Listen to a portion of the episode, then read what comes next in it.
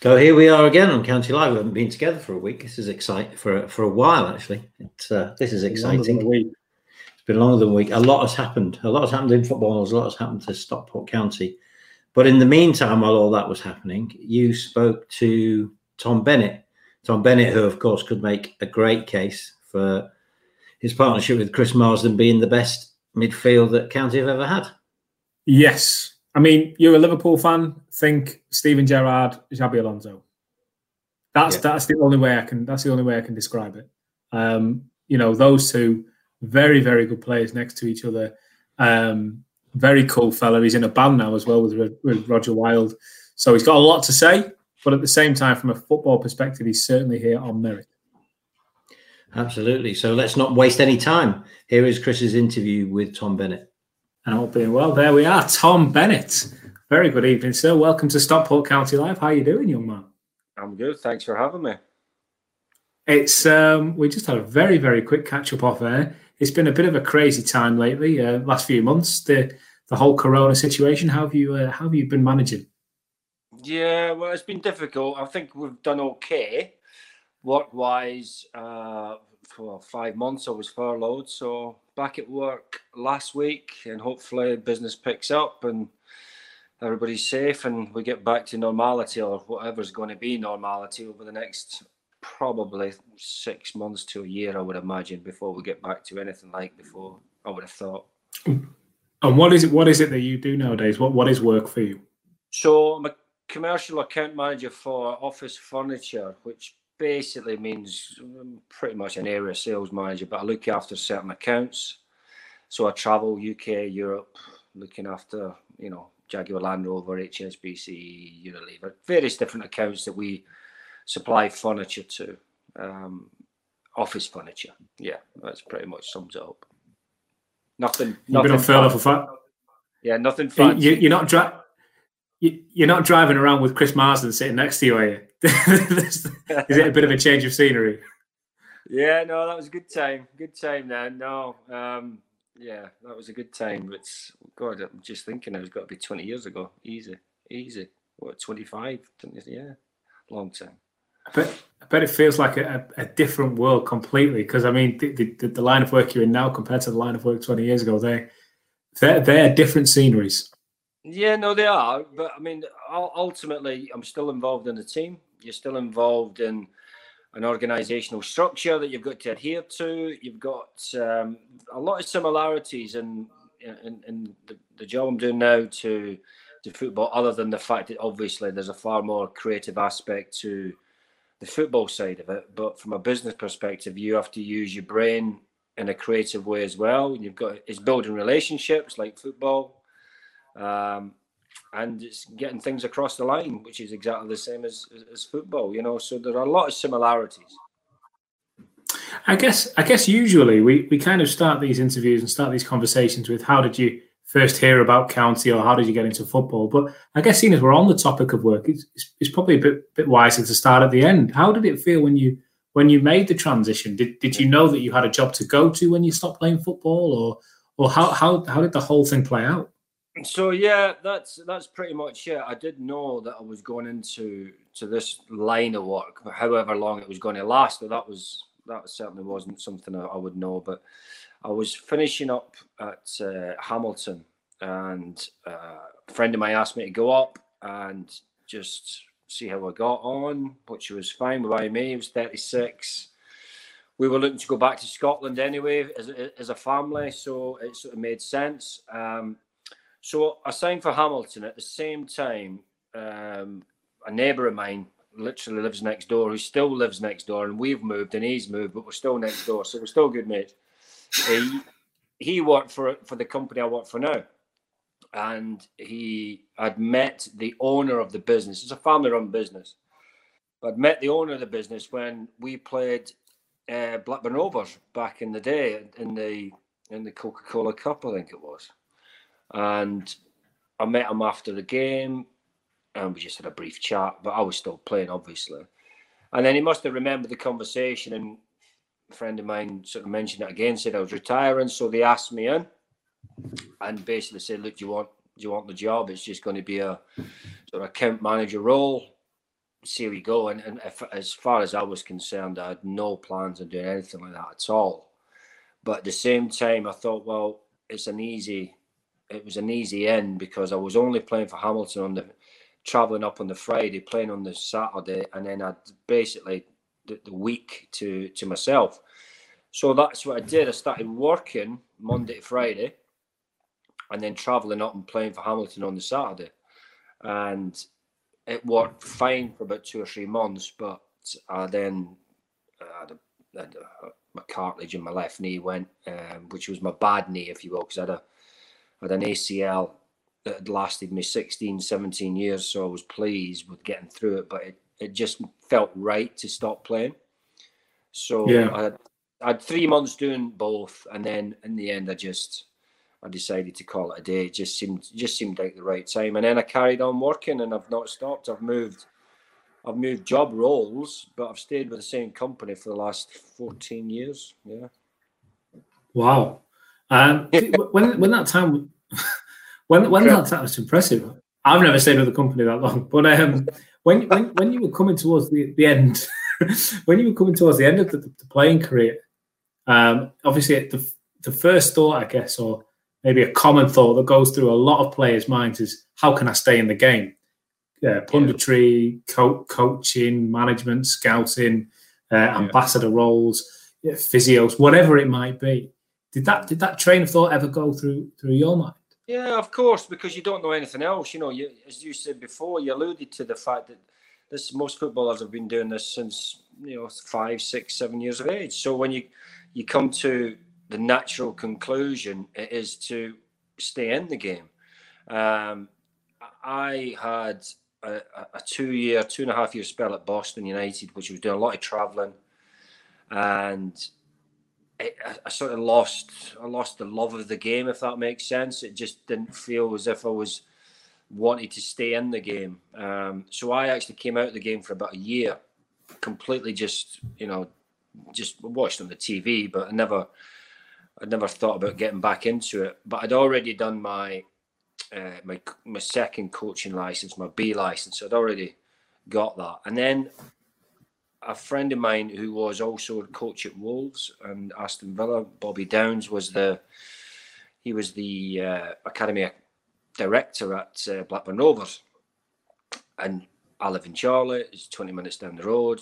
Uh, so I went in and so I still do the coaching now. That's fourteen years on, and I still do Blackburn Rovers. Yeah, so I've been doing that only wow. part time. It just sort of marries in with the with the work, you know, and, and the, the sort of lifestyle that you want. So I've never never really wanted to do it full time because it's precarious and um, never really went down that road of putting all those eggs into that basket. Um, I'm not sure why, to be honest. You know, because when you're you're doing the coaching like I do with the 16s now, I really enjoy it. You know, I, I, I, it's good to see the lads getting something from it. Some of them have kicked on playing in the first team. Some of them have obviously gone to other places and some of them, you know, don't make it all. So it's and it's interesting to see over the years who comes through, who doesn't come through, who you thought might have came through, and obviously fell at the wayside. Um, but I, I do enjoy it and do enjoy it still. Do you, do you think that, that that love for football will just always kind of propel? Like you say, it's what you've done since you were five years old. It's it's there within you, and I mean you talk about career highs. I know you had success at other clubs as well, but obviously being the county show, we're, we're going to focus on them in particular. Such highs. I mean, there's such memorable nights and stuff. That love for football is is probably always going to be there somewhere kicking around, isn't it? Oh yeah, it just changes. It's weird. It just changes. You you your thought processes change from you know the the anxiety sometimes going to playing in these big games that you're leading into and the different kinds of feel, feelings that you have going into it to now you just have a very nice memory of them, and it's it's a nice feeling to feel uh, in a good way about these games. You don't feel as if there's no animo- no anxiety in those games. You know, sometimes it's it's it can be quite it can be quite emotional um, playing in those games, leading up to those games, and now 14, 15, 20 years on, obviously you just you have a you, you have a very nice connection with the, with those games. But it's also important that most footballers go through some, you know, the bad times. I went through them myself, and I know a lot of players go through bad times. Um, but you don't remember them as much, you know. You don't remember them as much. Mm-hmm. Now, talk, talking of bad times, they're, they're obviously the, the, main bad time I remember for Tom Bennett was obviously the, the leg break, and we've spoken since then. Um, I don't know if you remember, but I, I, remember one night in particular where several ales had been had been had been drunk, and um, I seem to remember you you and Rodger Wylde um, playing a gig down in Stockport. Now, the, the, the, the bad times, we'll get onto the, why that gig happened and how those gigs came about. But the bad time, which was your leg break, if I'm not mistaken, actually led to you being in a band, didn't it? Yeah, yeah, yeah. It started as a laugh, really, Rodger. Um, oh, I've got a low battery in my phone. Sorry, we're I'm recording. Rodger was um, was the physio at Stockport. And he wanted to. I think we always wanted to be a rock and roll star, did Rodger. So fair enough. Okay. Uh, let, us learn to play the guitar. So that's basically what we did. We started to learn, we learned to play the guitar just for a laugh, and that sort of snowballed to let's have a goal, let's have something to aim for. Um, and so we slowly got round to getting one or two members. I think we put it in a program at Stockport, and we got two or three guys, a drummer, and we got a you know a, a, a guitarist. Anybody that would make us look good. That was the bottom line, you know, because um, we were we were pretty hopeless, and we we toyed around with you know different singers and stuff like that. I think I ended up being the singer. Well, I know I did end up being one of the singers, which is just ridiculous to think about. But um, yeah, we had a good time. And we've probably done it about 15 years all all in. When I think about the times and the years that we did it, you know, it was a, it was a long time. It was, it was a good time, and um, yeah, I spoke to Rodger. Not, I think it was yesterday. To, not, not on the phone. I got him on WhatsApp, and we were having a chat. And he wants to put the band back together. I went, Rodger, you're 65. You must be 65. As in, we're not the Rolling Stones, you know. so, so let me get this straight. The band Fracture, featuring Tom Bennett and Rodger Wylde. We have a couple of bands who are who are doing bits and pieces in Stockport at the moment. Um, we've got the Dutch Uncles and we've got Blossoms, of course, who are who are going all over the world and doing what they're doing if if Fracture reunite, obviously it blows those two guys out of the water. Maybe they can support you at Edgeley Park. Well, you know, I tell you what, I'll be willing to support the Blossoms at Edgeley Park. That's that's, that's nailed on. If that's what they want, I won't even charge them. We'll do it for free. We wouldn't even charge them. let me get let me get their agent on the phone. I'll do that right now. But uh, there's, a, there's a gig lined up for you. Sell the tickets without even just mention us on undercard fracture because would just fly out the door.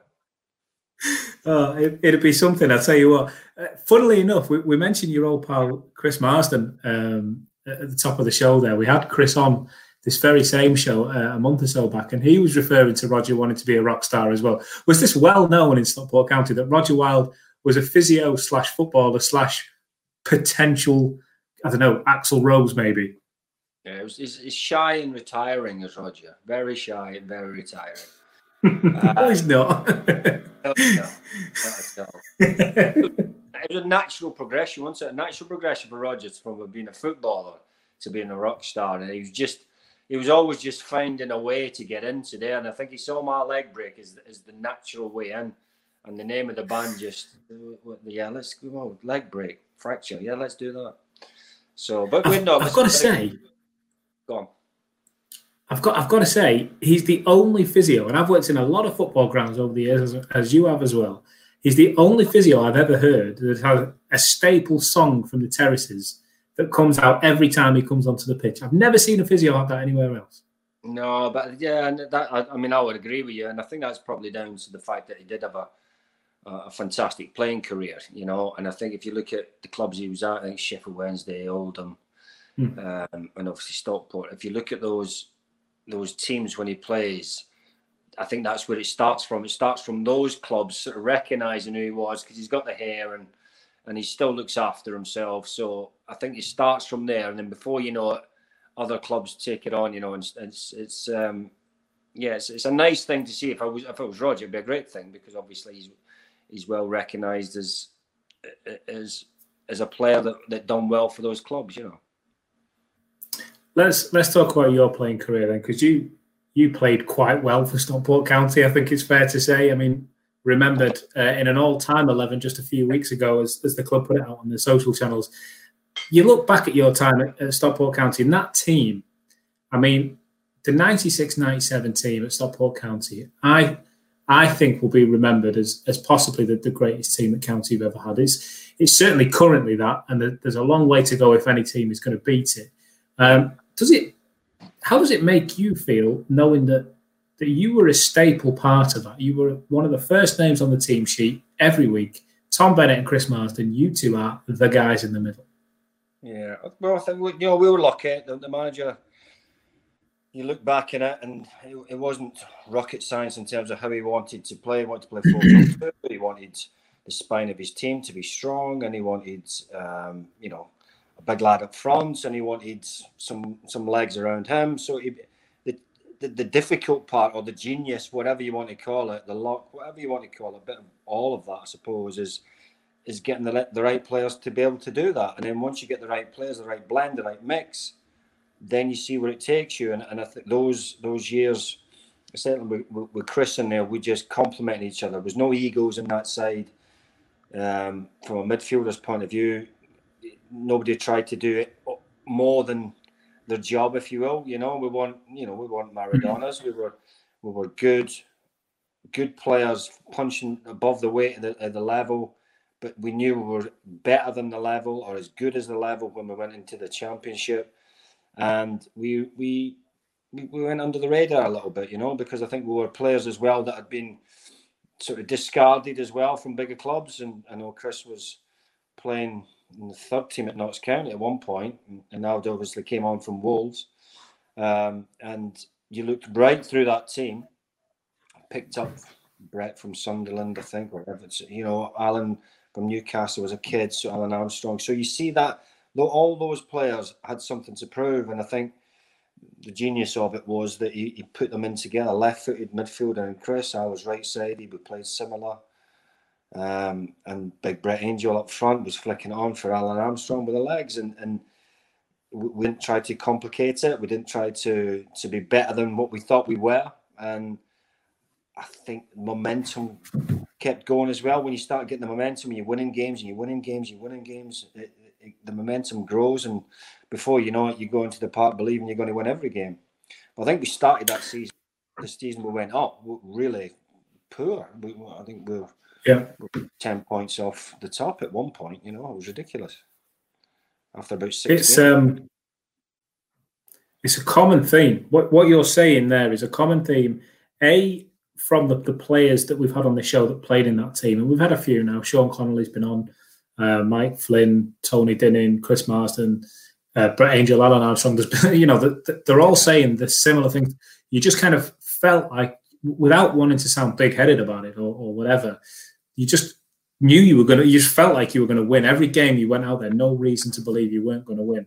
And then you touched on something else that, that Brett Angell spoke about, and Brett, because Brett had been at, at County on two occasions and he knew the club well and he knew Dave Jones, but then he knew the manager previous in Danny and, and you know, the kind of thinking and thought process there. Yeah.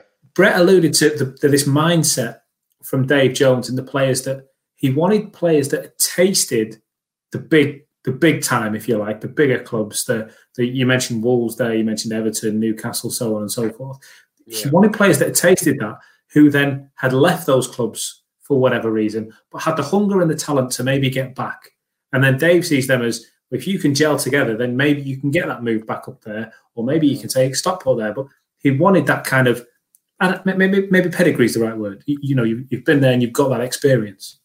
And do you know what? So it is a good way of looking at, it, and, and I don't I don't disagree with with that at all because when you mention it to me, I'm thinking, well, playing in front of the crowd at Stockport didn't phase most of us at all. You know, as much as it's yeah. you get you get a, a great crowd at, at County on the better days, and you were still only getting ten thousand there. So you were you were getting a fantastic atmosphere, but you want it wasn't 40,000, 30,000. And if you look at obviously Brett playing for Everton in front of that kind of atmosphere, uh, myself at Wolves, um, and and you you don't get phased by the crowd. So when you then go and play against you know your, your Blackburns, your West Hams, and, and, and teams like that in, in the cup competitions, you don't you don't get phased by it because you've got mm. that experience, and it's, it's it's probably very true that he looked at players that were better than the division to get them out of the division.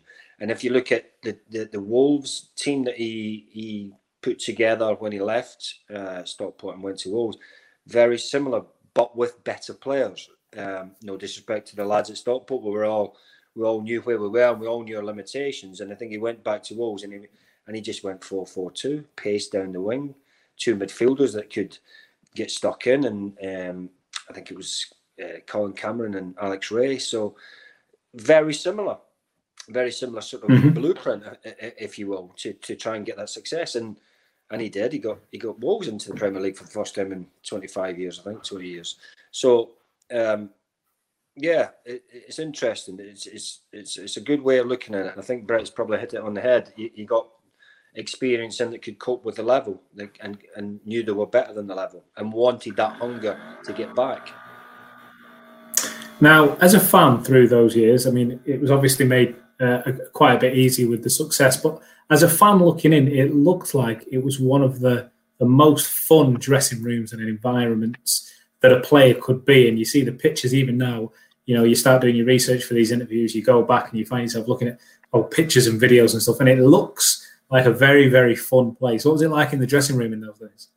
We had we had our times. There was some feisty times in the dressing room in terms of behind closed doors. If things weren't um, things weren't going well, um, things were said in the dressing room. There's no two ways about it. But I think that's that's healthy. That's it's needed you know you can't have you can't have all happy happy smiley people that are just happy to get on with it you know you you want winners and we had that but we mm-hmm. also had we also had some good good times with some of the lads because we all knew that none of us were bigger than than who we were you know there was like i said there was no ego so you you know toddy life and soul and you got you got like chrissy marsden was there with um Shane Nicholson was there. You had, you know, Kevin Cooper. You had all these lads that were all good lads, you know, and they all came in together and they all went away together and we all sort of had a few beers together sometimes. Some of us not, you know, because of where we lived and what have you. But it was, um,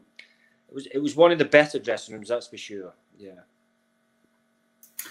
Uh, your old teammate Jim Jim Gannon, county manager currently, won the league a couple of years ago. Um, took county to Wembley on a successful trip to Wembley for the first time in the club's history uh, in another spell at the club. Very highly regarded as a young manager, very highly regarded in what he's done at County and the way that he's brought through so many young players who've gone on to play in the Premier League and the Championship and the SPL. He's he's he's revered as some kind of tactical genius, I think, by by myself and many other county fans when you look at Jim's career, and you knew him as a player, you knew him better than anyone before you know social media was a thing, and we could just have access yeah. to people and speak to people the way we do now. Does it surprise you in any way, or, or, or is it more expected? I don't know. When you see the success Jim has had, did, did you see him as a future coach or a manager when you're playing alongside him? Yeah, um, yes and no. I think if you'd asked me at the time, do you see these certain players as coaches, then he'd be one of those players that I'd go, yes, I can see it um, because of his intensity. He was very, he's a very intense man. Even you know, you get one on a one on one. Jim's as nice as pie, very, but he'll he'll want to talk to you. He'll want to understand things, and and and he'll, he'll go through things with you. And once he's got that understanding, then he accepts it and, and go. When you when you get Jim in the environment of a team environment, it can be very harsh, very aggressive, um, and speaks his mind so from that point of view, I, I saw someone who, if he went into coaching, would be very determined, very single-minded, and have a, a clear idea of where he wanted to go with with, with a team. So when I've seen him, I've seen some of his games, some of his styles he plays at Stockport and Motherwell, and he's at Motherwell, and done. His team plays football. He wants to play football. You can see that. You can clearly see that you know, from a from a a style of play he wants to play, um, which is sometimes very difficult to do when you go lower down. When you go lower down, it tends to be a bit old school, a bit kick and rush. Um, but mm. I think if you have the right players and you play the right way, you can play yourself out of any level. But you have to have the right players to do it. And um, I haven't seen enough of Stockport over the couple of years to turn around and say, you know, the, the style of play is is, is how I'd, I'd, I'd, like it to be. But certainly, I know Jim's style over the years, and I know he's highly regarded uh, in, in Scotland when he was there uh, in terms of how he wanted to play and how he did set up his teams. So, um, looking back, did I think he would go into coaching?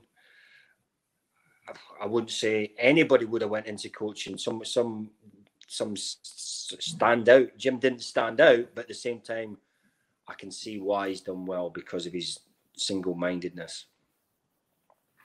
Now, there's I'm, I'm keeping one eye on the clock. Say again. Did that answer your question? It did. It did in great detail, Tom. but um, yeah, I, am keeping one eye on the clock, and I'm conscious that I said, "Oh, it's just a 20 minute chat," and we've, we've strayed over already. But there's two games Probably. before I let you go tonight, Tom. There's two games in particular that I want to speak to you about. Um, there's one game in particular uh, that was Chesterfield away, and it was just the pinnacle on that season. You know, the the promotion comes in, the celebrations around the pitch. We go one 0 up, and then Paul Jones has to make a number of saves and we held on to that win, and and it's and football's come home, if you like. Um, yeah. If you can just recall any memories from that afternoon slash evening um, slash maybe late early hours of the morning, maybe what, what was it like being a player for Stockport County on that day? Well, it was weird because it was a culmination of that whole season, wasn't it? And it was, it was a there was a feeling of inevitability coming into it. I was it is a very memorable game for me for, for a number of reasons. One, it was the second last game of the season, and we if we won, we were up. If we didn't win, we'd gone into the last game of the season, which was against Luton away, and it was between us and Luton to then go up. So it was, it was a huge. There was more than just that game on it. You know, it was weird. It was. It was. We always knew that was a, a, a a, big, big game, if you will. And it was a, I might be wrong with the day, but I, in my head, it was a wet Tuesday night, you know, a wet Tuesday night in Chesterfield. And Brett scored, I don't I can't even tell you, was it 15 minutes in? It was, I know it was in the first half, and he scored, and I knew it was a header. Mm-hmm. Quite early on, yeah. Quite early on. And once that goal goes in, it settled everybody, but then it didn't. It then became more nervous and more nervous and more nervous. And I actually twisted my ankle about I don't know, 10, 15 minutes before the end, maybe. And I had to come off. I literally couldn't go on. And I came off. And normally, sometimes when you come off, you, you because it's pressure, it's building up and whatever. You, normally, when you come off, you go, Well, that's me. I've done my job. I can't do any more. The pressure just stayed. It stayed there because you're, you're sitting there watching this game unfold. You can't do anything about it the last five, ten minutes. And then I remember, well, and again, I might be wrong in this. It felt like there was about 15 minutes injury time. In reality, there was probably in reality there was probably about five or six. There was, but there was a huge amount of injuries. I always remember that, and I don't think it was because of my ankle. I was only off a couple of minutes, but um, and then the final whistle goes, and it's yeah, we're there. You know, we've done it. Um, the ankle's better. Well, yeah, I, I, listen, I did play against Luton on the Saturday, strapped up. it was painful, but uh, yeah, I did play. But um, relief probably as much as anything. You know, I think probably most players would say, you know, after that season and what we'd achieved that just for that single season, when you look back on your career, you go, wow, you know, that was that was 65 games of, you know, a lot of ups, a lot of ups and not many downs, you know. And really, Sean Connelly should have won the league. Oh, of course, well. of course. Yeah, we should have won the league. Sean Connelly was one of the uh, the first guests we had on on this um, feature through the summer, and I asked him about yeah. that game, and he said his biggest one of his biggest regrets in football was that he didn't go on the team coach home that night. He got a he got a lift home with one of the other lads. They stopped to have a quiet pint somewhere on the way back, and that that was it. And he says yeah. he just so so so for the story Sean couldn't tell us. What what I, do you I, remember I, from that yeah, bus ride home? Genuine, honestly, I can't remember. I can't remember. It's, there is a, there's there's definitely a couple of beers drunk, but there's also um, again it comes with experience. You've got to remember that some of the players were young, but most of the players were experienced players, and I think there's a huge amount of relief involved. There's a huge amount of satisfaction as well, and quiet contemplation. Maybe you know that, that you know we want we want rock and roll stars. We're not we want a group of players that just wanted to go and smash up a, a nightclub or do anything like that. We were you know, if you well you look at Jim Jim Gannon now as, a, as Jim Gannon as a player. You know, he's methodical. He's you know he's single minded and he's he's the same way as he was when he played and you know, Flinny was the same, you know, experienced players, Brett Angell, experience. So the younger lads were having a few beers at the back of the bus, but most of us were just, you know, just pleased, I suppose, with a job well done. Um, so I couldn't, I'd love to turn around and say there was a lot of rock and roll going on and whatever you, but there wasn't. You're not, you're not a team of Rodger Wylde, are you?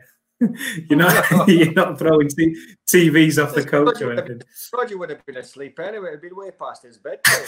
um, the the other game I've got to ask you, and this I mean we could go on all night, and I could ask you about the Southampton game and the Blackburn game, and you know Everton and this and that and, and everything else. But the game I want to ask you about is a Port Vale game because you scored a goal in front of the Cheadle end that was recently, you know, there's, there's fan polls all the time. We have now Twitter and Facebook and everything else. And one of the greatest team goals that Stockport County have ever scored was put in the back of the net by Tom Bennett, where Kevin Cooper has won the ball back from a Mike Flynn clearance. He's knocked it to Alan Armstrong, who's done a nice little one-two off Tom Bennett through Brett Angell. Um, the, the ball's come down the left-hand side. It's coming in a nice little turn. Tom Bennett stuck it in the corner. We're going back a little while but it is such a memorable classic goal. Do you recall it at all? You're looking at me like maybe you don't. I do know. I do know the goal. I do know the goal, and I do know it was voted one of the best goals, team goals scored for, for Stockport. Um, and I didn't score many goals, as you know, my career will play out. I didn't score many goals at all in my career, but um, I do remember. I do remember the goal, but I wouldn't say at the time it was something that I thought as would be an iconic goal, if that makes sense. Um, yeah. Purely because I just had the last little bit, if that makes sense. It's not until you look back at it and you go, "Wow, what a, you know, what a well, what goal," and, and testament to us probably as a side at that time that we could produce that kind of goal. The fact that I was at the other end to, to finish it off, it's great for me. But in terms of the actual goal itself, it's it's quite it's quite nice to see that from a from a team perspective, from our team perspective, to be able to produce something like that at that level. Um, mm-hmm.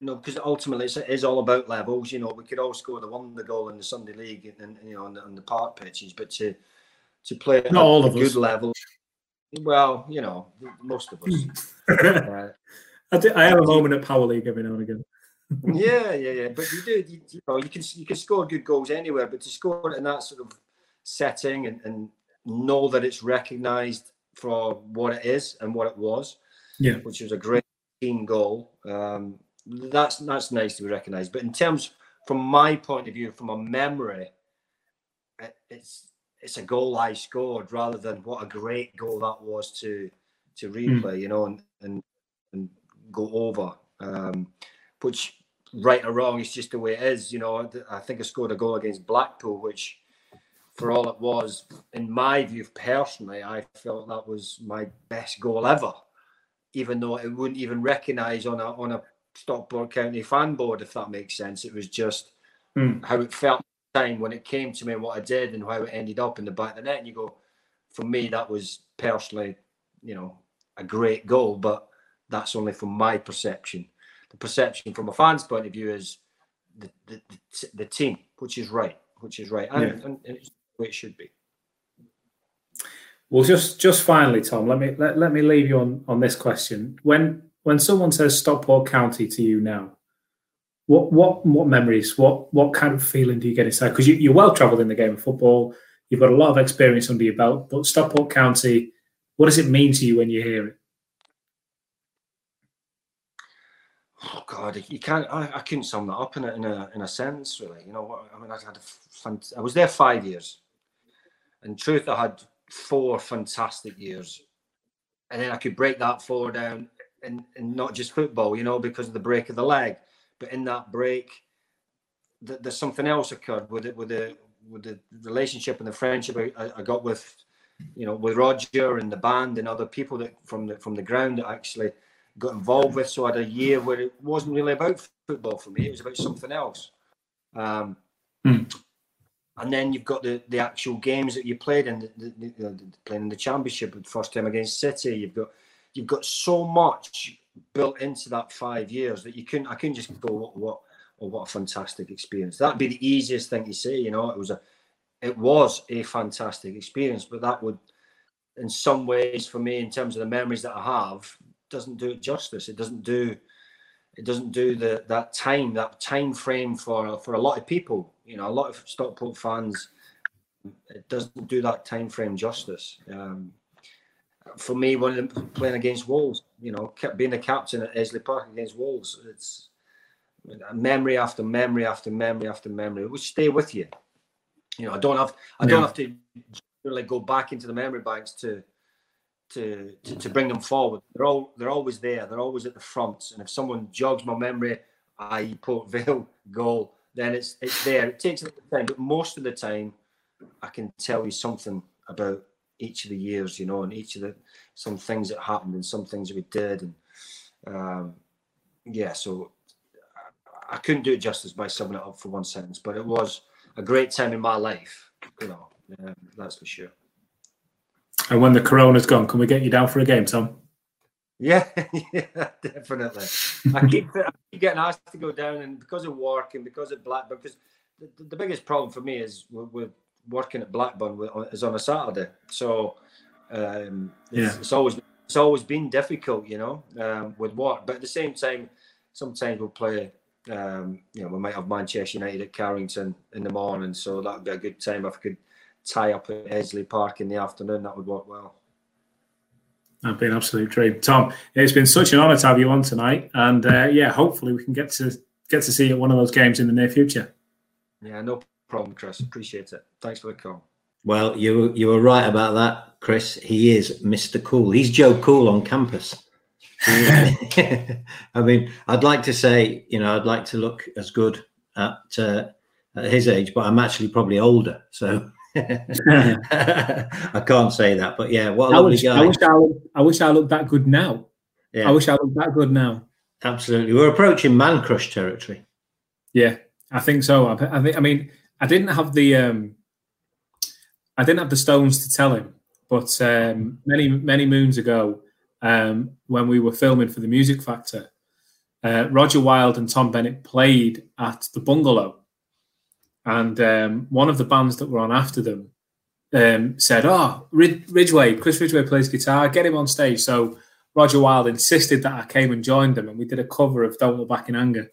And I, I just came away thinking I was too drunk for the evening. Really, I shouldn't have been on there, but I, I couldn't help but think Tom Bennett wasn't happy that I came grabbed the set. But um, yeah, no, lovely fella, and um, yeah, was like it like was it like that bit in um, Back to the Future?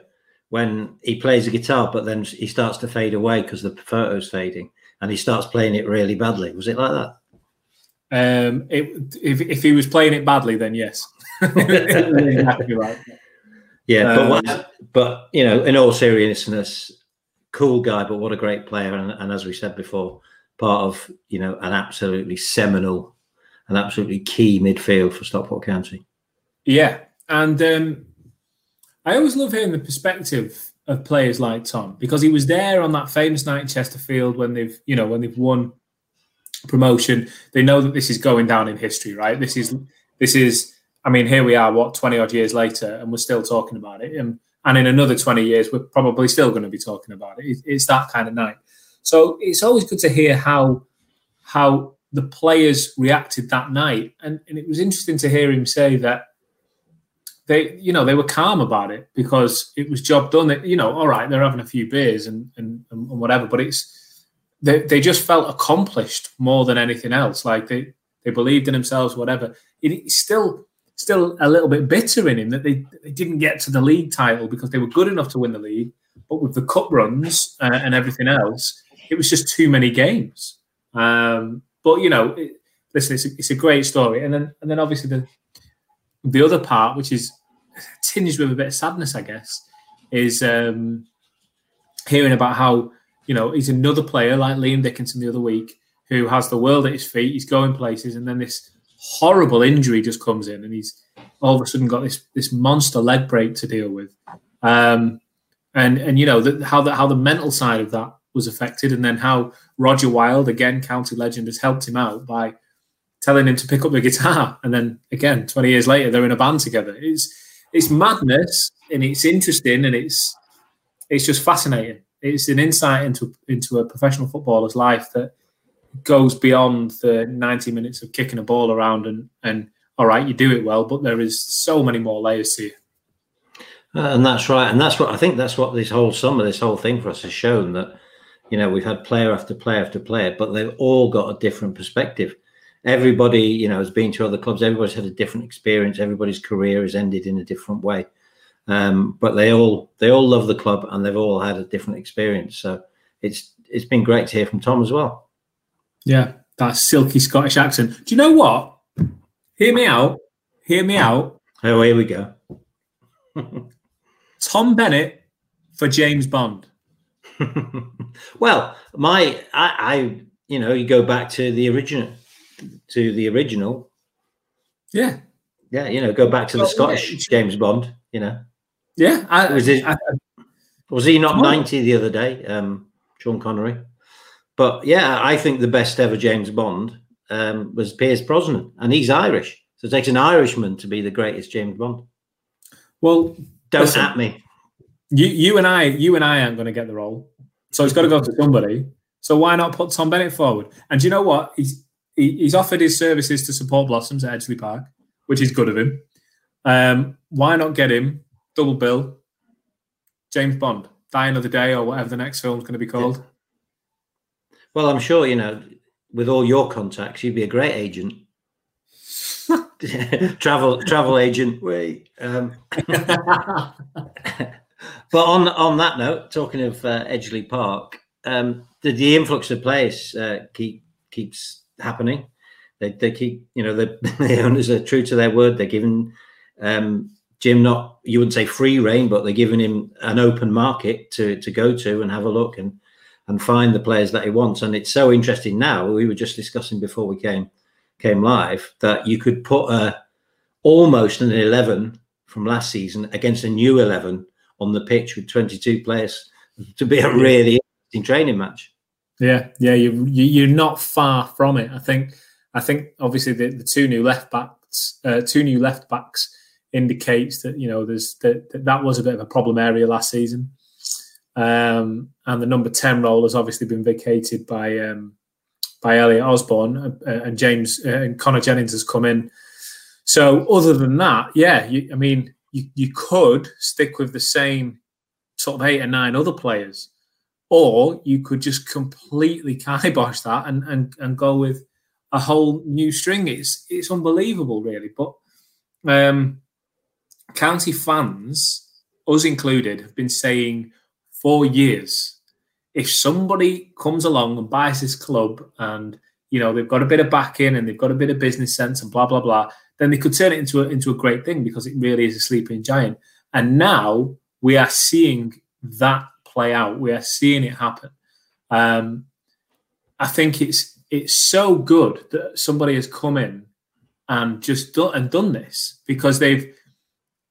We could have had a takeover where someone's come in and just kept things going on, and that'd be fine. And listen, we wouldn't have complained. We, would we'd have chugged along, and you know, with Jim at the wheel, I think we would have got out of non-league football this season or next. You know, it would have carried on going, and we would have had exciting players. But someone has come in and gone, nah, next level time. Do you know? And I think the, you, you look at yeah the influx of players, but then look at the new training ground. Then look at the stuff in the community. Then look at um, you know, the, the, like the NHS donation and all this. Then look at the new kits, the sponsors, everything that's that's that's coming along is is next level stuff. It really is. Yeah, and just to say, there's a friendly on Saturday uh, against Colne, so that might be an opportunity to see it. Um, eleven and because uh, to see eleven and another eleven at half time. It yeah, that's quite yeah. common in, in in friendlies. Probably not eleven for eleven, but the chances of seeing a lot of players on the pitch on Saturday are, are quite high. Well, it has it has been the theme of Jim Gannon's um, pre-season, if that's what you want to call it. Um, you know, the, the eleven on and eleven off at half time. We have seen wholesale changes, and I, I don't know. I think as we edge towards the season getting closer, I would imagine these friendlies we're going to see less and less of that. I've not spoken to Jim, um, if I'm completely honest, about uh, which is which is his preferred eleven, which players are going to stay. Are there any? You would imagine some are going to go out on loan at the very least, um, but you'd have to take a broad assumption that these first half teams are his chosen eleven. I mean, that would make the most sense.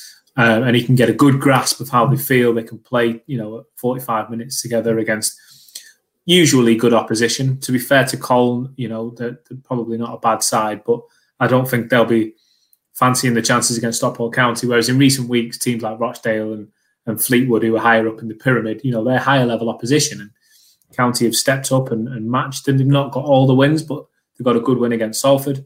So I think it's going to be interesting to see, yes, over the preseason, how these players bed together, but also how many changes he makes because as we get closer to the season kicking off in October, you would imagine the changes mid game will become less and less, and we can start to hone in on just exactly what that 11 is going to look like. Because, as you touched on a moment ago, mate, there are so many players for only 11 positions. And I don't want to throw the cat amongst the pigeons.